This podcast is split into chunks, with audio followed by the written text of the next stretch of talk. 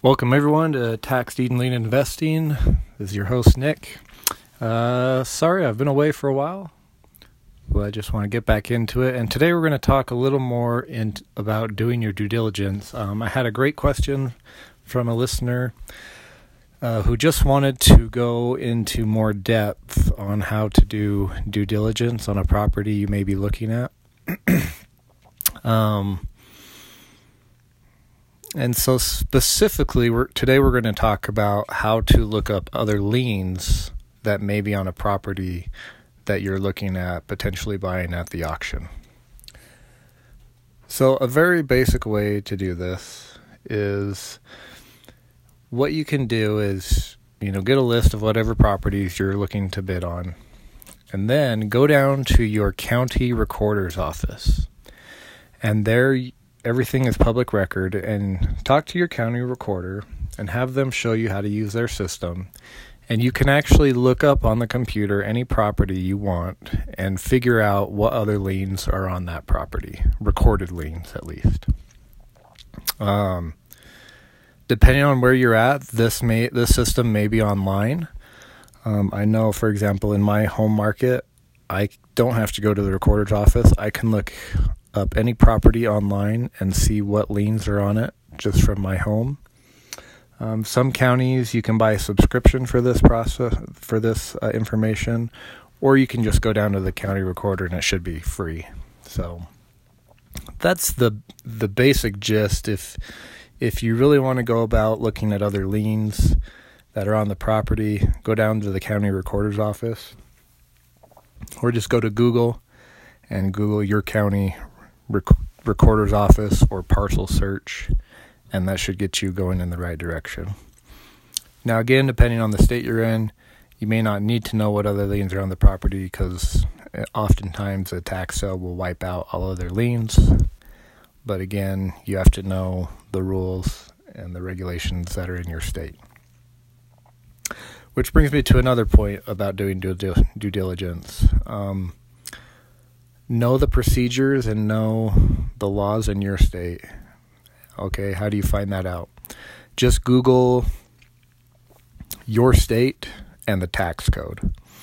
Um, tax sales are usually um, governed by tax code, and so you'll just want to read up on your state laws. A real easy way to do that is just again go to Google, type in your state and the tax code or tax sales, and you'll be able to learn the laws of your state.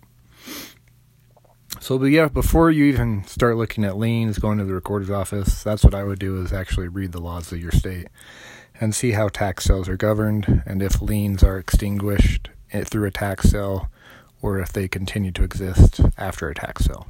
Hopefully, that all makes sense. Um, if you don't want to go to the recorder's office, you can always order a title search.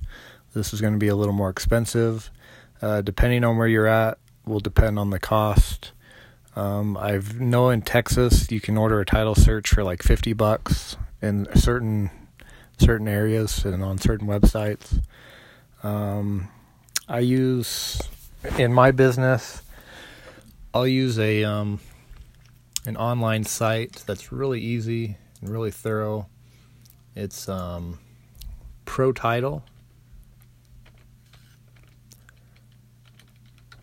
and that is a um, a great resource to order a title search. They can do title searches nationwide, um, and so that's a really good one. It's a uh, Pro Title USA is the website. I wanted to make sure I had that correct. Pro Title USA. It's a little more expensive. I mean, you're looking at maybe for a full, you know, just the current owner, just to see who the current owner is and what liens are on there it's probably I think it's around fifty dollars.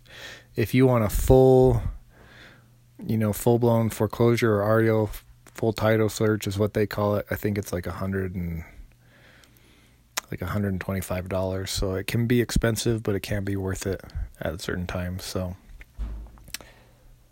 Um, so you can always order a title search or, you know, create some relationships with some people at your local title company you know, if you send them business, a lot of times they'll pull title for free or, you know, help you out in that way. So that's also a really good way to do your due diligence is create relationships at your local title company.